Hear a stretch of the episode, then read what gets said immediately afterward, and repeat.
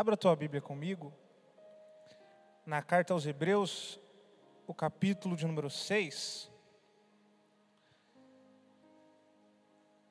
Essa mensagem que eu vou compartilhar com os irmãos é uma mensagem que eu compartilhei no GC do mês passado.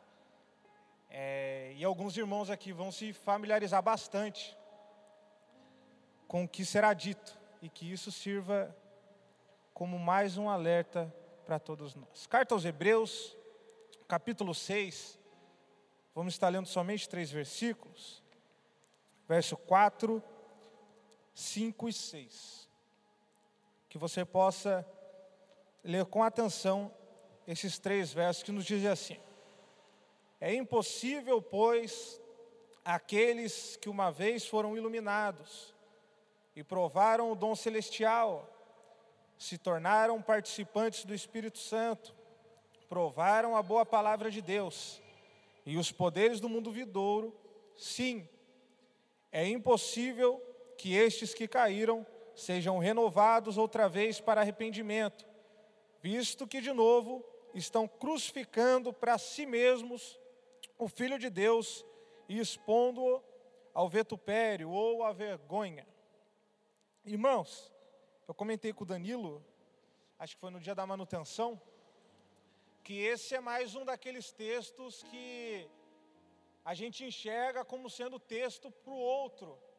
Eu até comentei com ele o texto de Marcos, no capítulo 8, verso 33, 36. O que adianta o homem ganhar o mundo e perder a alma? Esse é um daqueles famosos textos onde a gente Diz que é o texto para o outro, porque quando a gente lê esse verso que Marcos escreve, a gente logo pensa no empresário rico que está viajando, que está gastando seu dinheiro e não está aqui no culto com a gente. Mas quando a gente vai ver de quem o texto está falando, a gente consegue entender que o texto ele não é dirigido simplesmente ao empresário, mas a todos nós. E esse texto da carta aos Hebreus, ele não é diferente, porque quando a gente lê esses três versos, principalmente, a gente enxerga como sendo o texto para o jovem que saiu da igreja, o jovem que saiu do grupo e agora está no mundo das drogas, ou alguém que estava aqui no culto passado, só que agora já está desviado, vamos colocar assim, e principalmente por conta do verso 6, que diz que é alguém que caiu. A gente logo considera esse alguém que caiu a pessoa que estava aqui e não está mais. Mas ao decorrer dessa mensagem, nós vamos ver de quem realmente esse texto está falando. Quem são esses que provaram o dom celestial, foram iluminados, conheceram o Evangelho genuinamente. E aqui o autor aos Hebreus está dizendo que caiu. Esse, essa carta, irmãos, aos Hebreus, ela é uma carta que alguns, embora não tenham o nome do autor nela, alguns consideram que seja o Paulo, como Diogo. Alguns consideram que o autor dessa carta era Apolo mas o propósito dessa carta e para quem essa carta foi escrita é o que faz a gente entender esses três versículos que nós lemos. Quando a gente olha para o contexto, a gente consegue entender para quem e por que essa carta foi escrita. A carta aos Hebreus, ela é escrita para os judeus, pessoas que cresceram no judaísmo, cresceram aprendendo todos os ritos religiosos, todas as leis cerimoniais, cresceram como um judeu perfeito, só que agora eles ouviram o Evangelho, acreditaram no Evangelho, acreditaram em Cristo, e por conta disso, eles haviam abandonado toda essa fé no judaísmo. Essa carta ela é destinada a pessoas que uma hora estavam dentro do templo, no sacrifício de animais, nas lavagens cerimoniais, só que agora conheceram e viram que em Cristo tudo aquilo se cumpria, que tudo aquilo que era feito pela religião, pelo sistema religioso judaico, não era necessário mais, não era necessário mais, porque tudo aquilo se cumpria em Cristo. E por conta disso, eles abandonaram o templo, abandonaram os ritos religiosos e começaram a viver uma vida professa a Jesus Cristo. Essas são as pessoas a quem essa carta é destinada. Mas o porquê essa carta foi escrita a essas pessoas? Essa carta é escrita porque quando esses judeus se convertem a Cristo e abandonam o judaísmo, por parte daqueles judeus que haviam se mantido conservadores ao sistema religioso, eles começam uma perseguição contra esses judeus que haviam professado a fé em Cristo. Esses judeus que haviam continuado em todo o sistema judaico, eles começam a perseguir esses judeus que eram novos convertidos. E é por isso que essa carta é escrita para encorajar esses judeus que haviam sido convertidos a Cristo a continuar a permanecer com a fé em Jesus. Essa perseguição por parte dos judeus conservadores causava expulsão desses novos convertidos da sinagoga, causava perca de emprego, causava abandono familiar, perseguição aos filhos, e em alguns casos mais extremos, tortura e até a morte. E toda essa perseguição era feita para que esses judeus voltassem para o judaísmo, para que eles anulassem a fé que eles tinham em Jesus Cristo e voltassem a tudo aquilo que eles faziam lá atrás. E com isso, esses judeus, muitas das vezes, não morriam como mártires. Muitas das vezes eles não aguentavam a opressão, a todo o cenário de perseguição que estava acontecendo. E às vezes, alguns cediam. E por boca anulavam a sua fé em Jesus Cristo. Às vezes no coração, eles ainda acreditavam na suficiência de Cristo, mas por conta de toda a perseguição, muitos não suportavam e acabavam de boca dizendo que o judaísmo era maior do que Cristo. E esse autor, ele quer encorajar esses judeus a permanecerem na fé em Jesus, mesmo com todo esse cenário de perseguição, mesmo com abandono familiar, com perca de emprego, com os filhos sendo perseguidos, com expulsão da sinagoga, mesmo com tudo isso, o autor quer encorajar esses judeus a permanecerem naquele que um dia eles professaram a sua fé. E para isso, para encorajar esses judeus, o autor, que era um conhecedor, provavelmente também era um judeu, e conhecedor de toda a escritura do Antigo Testamento, para encorajar esses judeus convertidos a Cristo a não desanimar e a não retroceder, ele vai usar alguns argumentos durante toda essa carta para mostrar que Cristo ele era maior do que o judaísmo, do que todos os ritos, que Cristo ele era maior do que tudo aquilo que o judaísmo considerava como sendo de suma importância. E ele inicia ainda no capítulo 1, no primeiro verso, mostrando que Cristo, ele é a revelação de Deus maior do que a revelação que o judaísmo teve da parte do Senhor. E ele vai dizer ainda no verso 1: havendo Deus, havendo Deus outrora falado muitas vezes e de muitas maneiras aos pais pelos profetas, nesses últimos dias nos falou pelo Filho, a quem constituiu herdeiro de todas as coisas, pelo qual também fez o universo. Ou seja, ele está dizendo aqui, no Antigo Testamento, Deus, para falar com o povo, ele teve que falar de muitas maneiras e de muitas formas diferentes. Deus no Antigo Testamento, no judaísmo, ele falava como? Através dos profetas, falava através de sonhos, falava através de visões, das manifestações, como foi com Moisés na sarça dente, e aparições de anjos. Deus usava de várias maneiras e de várias formas para poder falar com o povo. E para mostrar que Cristo é maior revelação de Deus do que a do judaísmo, o autor vai dizer: olha, lá atrás Deus precisou falar de várias maneiras e por vários meios diferentes. Só que em Cristo, só que agora, nesses últimos dias, Ele nos falou de uma vez só. Ele teve que nos falar de uma única vez através de Cristo.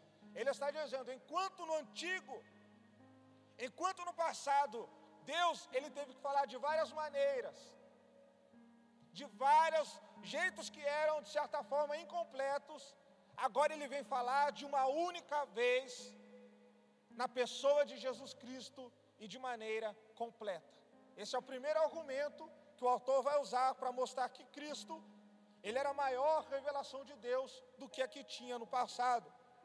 Segundo, ainda no capítulo 1, a partir do verso 5, o autor ele vai citar a respeito dos anjos, que também faziam parte dessa lista de coisas de suma importância para o judaísmo.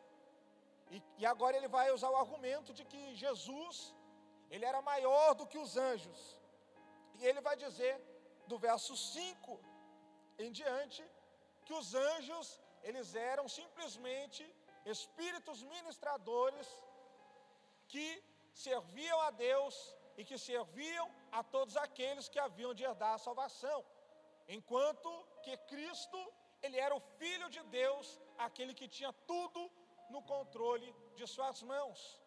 E vale abrir um parênteses aqui, porque no verso 2, no capítulo 2, no verso 8, ele vai dizer: Todas as coisas sujeitas estão debaixo dos seus pés. Ora, desde que lhe sujeitou todas as coisas, nada deixou fora do seu domínio. Agora, porém, ainda não vemos todas as coisas a ele sujeitas.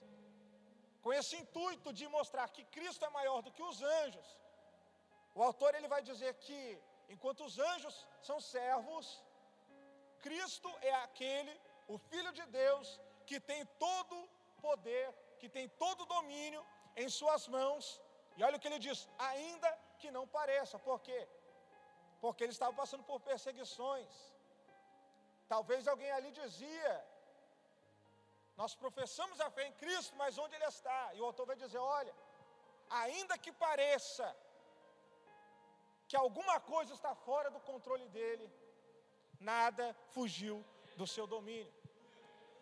E isso nós podemos aplicar hoje. Epidemia, briga política, tudo isso resumindo em falta de amor. E há uma voz que diz: Onde está Deus? Mas o autor aos Hebreus, assim como estava encorajando aqueles judeus, ele nos encoraja hoje dizendo que ainda que pareça que alguma coisa fugiu do controle das mãos dele, ele tem o domínio de tudo, ele tem o domínio das lutas, das perseguições, das doenças. E esse é um encorajamento que o autor nos faz a descansar nele. E ele continua essa carta para encorajar os judeus a continuar assim mostrando que Cristo ele era maior do que tudo aquilo que os judeus consideravam como sendo grande. No capítulo 3, ele vai usar o argumento de que Cristo era maior do que Moisés, outra figura também de suma importância para o judaísmo, o homem do qual veio a lei de Deus para o povo. E ele vai usar o argumento dizendo que enquanto Moisés era aquele que servia a casa de Deus. Jesus Cristo, ele é o filho de Deus, como sendo o dono da casa. Esse é o outro argumento que o autor usa. No capítulo 4, ele vai mostrar também que Cristo, ele é maior do que o sábado. O sábado, que era um dia de descanso para os judeus, e o, o autor, no capítulo 4, ele vai dizer que, enquanto para os judeus o sábado era um dia da semana de descanso, em Cristo nós temos o descanso não somente em um dia semanal, mas nós podemos descansar nele todos os dias da nossa vida. Ele está mostrando que enquanto o descanso dos judeus era durante um dia da semana, o descanso em Cristo era um descanso eterno. E ele vai continuar. Ele vai dizer também no capítulo 5, usando mais um argumento, dizendo que Cristo ele era maior, o sacerdócio de Cristo, ele era maior do que o sacerdócio de Arão.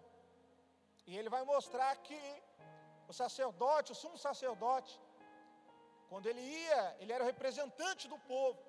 Quando ele ia apresentar o sacrifício do povo diante de Deus, primeiro ele tinha que apresentar o sacrifício pelos seus pecados, porque ele também era um pecador. E o autor ele vai dizer sobre o sacerdócio perfeito de Cristo, aquele que não tinha nenhum pecado. E ele vai usar dizendo que Cristo, enquanto sacerdócio humano, era um sacerdócio temporário, porque passava-se anos, o sacerdote morria, tinha que colocar outro no seu lugar. O autor ele vem apresentar Cristo como ele sendo o sumo sacerdote eterno, aquele que era da linhagem de Melquisedeque. Durante toda essa carta, o autor ele tenta encorajar esse povo a não retroceder. E por isso ele vai usar todos esses argumentos para mostrar para esses judeus que eles não podiam voltar para trás. Eles já haviam tido Cristo, apegado a sua fé em Jesus, e visto que Jesus ele era maior que tudo aquilo que tudo que eles tinham vivido no judaísmo era algo passageiro, parcial, era uma sombra, era aquilo que apontava para Jesus. E eles haviam reconhecido que tudo se completava em Cristo. Só que por conta da perseguição eles estavam sendo tentados a voltar. E o autor quer mostrar para ele: olha, vocês não podem retroceder, porque se vocês fizerem isso, vocês estarão trocando o que é completo em Cristo por aquilo que era parcial no sistema judaico.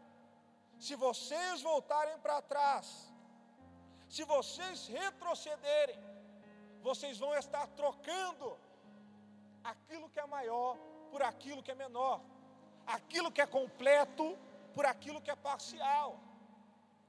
Eu ouvi um exemplo Pode até soar engraçado, mas é a mesma coisa que você conhecer, o jovem conhecer uma garota pela foto do WhatsApp, dizer que é uma garota bonita, você quer conhecer ela, aí você encontra com ela pessoalmente, conversa e diz para ela: olha, eu achei você bonita pessoalmente tal, mas eu vou preferir ficar com a foto.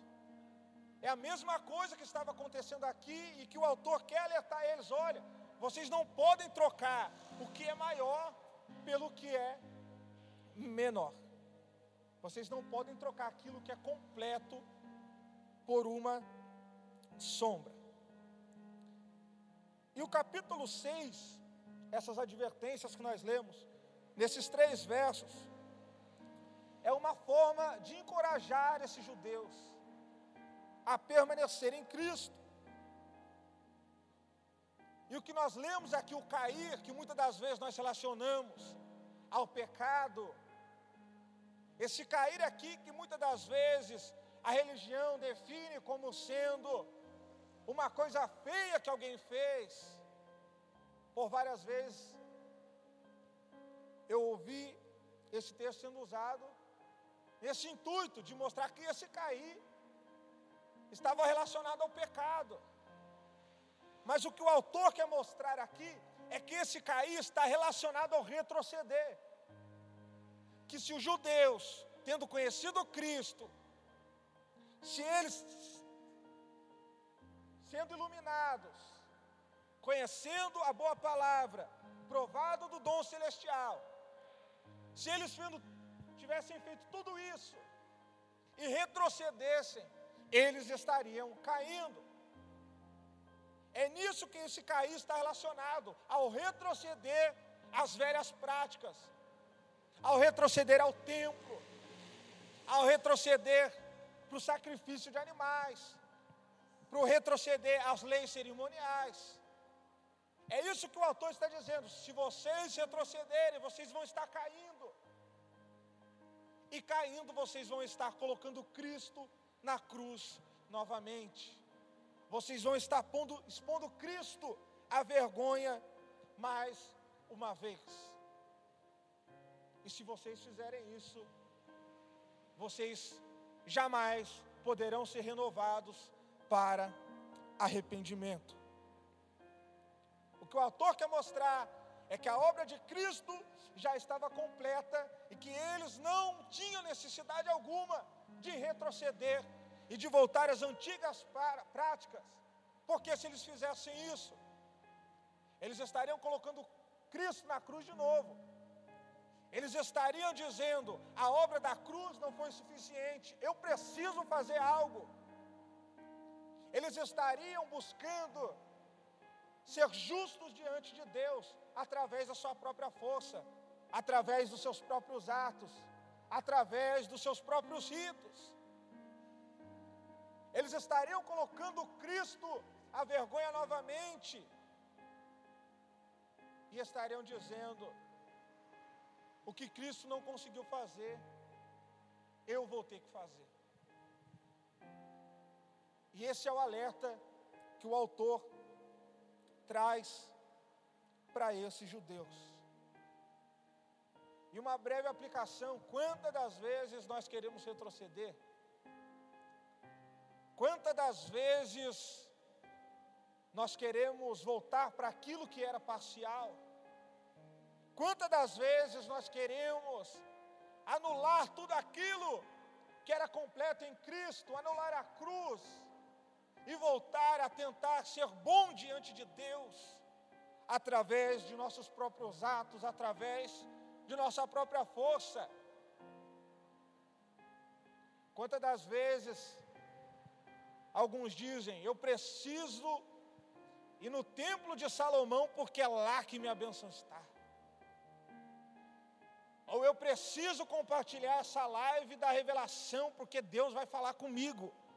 E se eu não compartilhar, Ele não vai falar. Tudo isso é retroceder. Ou aqueles, né, Danilo? Que dizem, eu preciso ir no templo e ser banhado com vinho para purificar o meu pecado. É isso que o autor está dizendo para eles e para nós hoje. Nós não podemos retroceder a tudo que ficou para trás, a tudo que era parcial, porque tudo se cumpre em Cristo Jesus. E o autor está dizendo ao povo: se vocês abandonarem Cristo, retrocederem às velhas práticas, com esse intuito de ser bom, de conseguir com as próprias mãos se justificar diante de Deus, vocês jamais podem ser renovados para arrependimento, a perdição será certa. É como o Tiago leu aqui, é o jovem rico.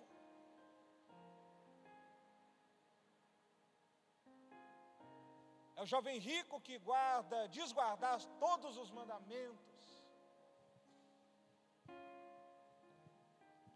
É o que o autor está dizendo para os judeus: vocês querem tentar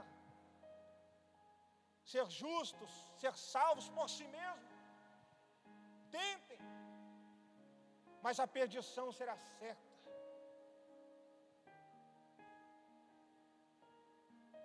É o que Tiago diz em sua carta.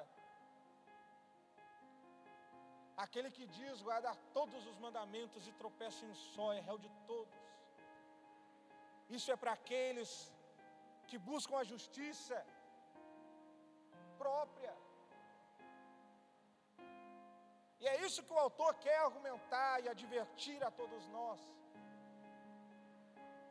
Sozinho nós não conseguiremos. Esse é o argumento que ele usa, dizendo: por suas mãos vocês não vão a lugar algum, vocês vão dar voltas e voltas e não vão chegar a lugar algum. E ele continua,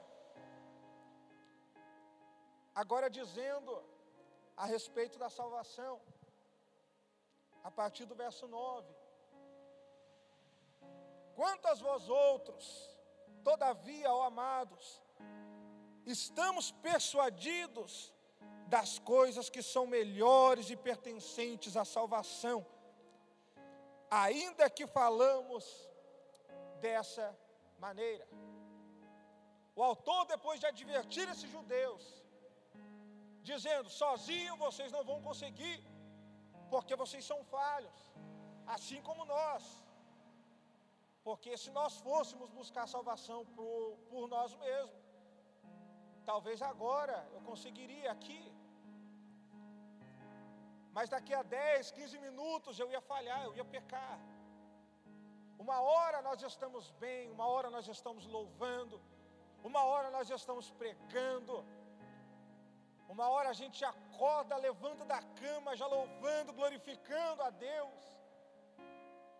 E no outro dia nós estamos desanimados, não queremos cultuar. Vai, jovem rico, se com suas forças você consegue, tente. Mas agora, ainda que o autor esteja dessa forma, advertindo esses judeus, ele está dizendo: mas nós somos persuadidos por algo maior. Nós somos persuadidos por uma salvação que não vem de nós, por uma salvação que não depende de nós, mas que depende unicamente de Cristo na cruz. E quanto a essa salvação, ele vai dizer: Por isso, Deus, quando quis mostrar mais firmemente os herdeiros da promessa, a imutabilidade do seu propósito, essa promessa de salvação que não muda, independente dos nossos erros e fraquezas, ele vai dizer: ele se interpôs com juramento, para que, mediante duas coisas imutáveis, nas quais é impossível que Deus minta, forte alento tenhamos nós que já corremos para esse refúgio, que é a cruz de Cristo, a fim de lançar mão da esperança proposta, verso 19, a qual temos por âncora da alma. Agora ele vai dizer dessa salvação, que não vem de nós, mas que está em Cristo. Ele diz: a qual temos por âncora da alma, segura, firme, que penetra além do véu, onde Jesus, como percussor, entrou por nós tendo se tornado sumo sacerdote para sempre, segundo a ordem de Melquisedeque. Olha o que o autor está dizendo. Quanto à salvação que vem de Deus, é a salvação que não depende dos nossos erros, dos nossos pecados, das nossas falhas. É a salvação que está como uma âncora na nossa alma. É uma salvação que vem de Deus e que não pode mudar, independente do seu momento de fraqueza é a salvação que nada nem ninguém pode separar. É o que o Paulo diz: o que nos separará do amor de Deus. Não há o porquê retroceder, não há o porquê abandonar essa promessa que vem dele para nós, sendo que essa é uma promessa que não muda Independente do seu momento de fraqueza, o momento que você mentiu, o momento que você traiu, o momento que você roubou, o momento que você deslizou. Independente de tudo isso, o amor de Cristo prevalece e faz com que essa salvação seja como uma âncora na nossa alma. Esse é um encorajamento para todos nós nessa noite a permanecer nessa fé em Jesus, e não retroceder, e não voltar a tudo aquilo que era só uma sombra, não podemos voltar a tentar se justificar diante de Deus com a nossa força, porque em algum momento nós vamos falhar. Só que essa promessa que vem dele, ela é ancorada na nossa alma, e como ele mesmo diz, ele jurou por si mesmo essa promessa imutável para todos nós. Se coloque em pé no nome de Jesus.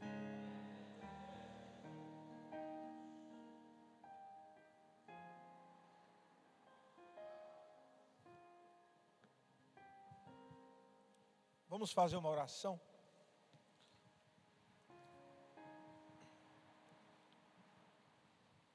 Nessa oração vamos pedir que Deus venha acrescentar mais essa fé em nós. E que todas as tentações que querem nos fazer voltar, que querem fazer com que nós abandonemos essa fé em Jesus, que esse amor que Ele acrescenta em nós hoje, cria em nós essa convicção da promessa que é imutável, da promessa que está ancorada na nossa alma, da promessa que as drogas não podem separar, dessa promessa que os vícios não podem separar, que essa promessa, aonde o dinheiro, aonde a mentira, aonde o engano, aonde a falsidade jamais terá poder de nos separar dela. Senhor, nós oramos nessa noite, Pai. E juntos, ó Deus, nós pedimos que o Senhor acrescente essa fé em nós. Quantas das vezes, ó Deus, nós somos tentados, ó Deus, a voltar, a retroceder, e o que o Senhor, ó Pai, nos traz mediante a tua palavra é que o véu do templo se rasgou. Nós não dependemos, ó Deus, mais de ninguém para se achegarmos a Ti. Nós não dependemos, ó Deus, de um intercessor humano para se achegarmos ao Senhor. O caminho está aberto, Senhor um caminho no qual o Senhor mesmo abriu a nós. E que essa convicção, Senhor, de que nós, ó Pai, podemos nos chegar a Ti, que essa convicção de que nada, nem ninguém, que nem o templo, pode nos separar, Senhor, do amor que vem de Ti, Senhor.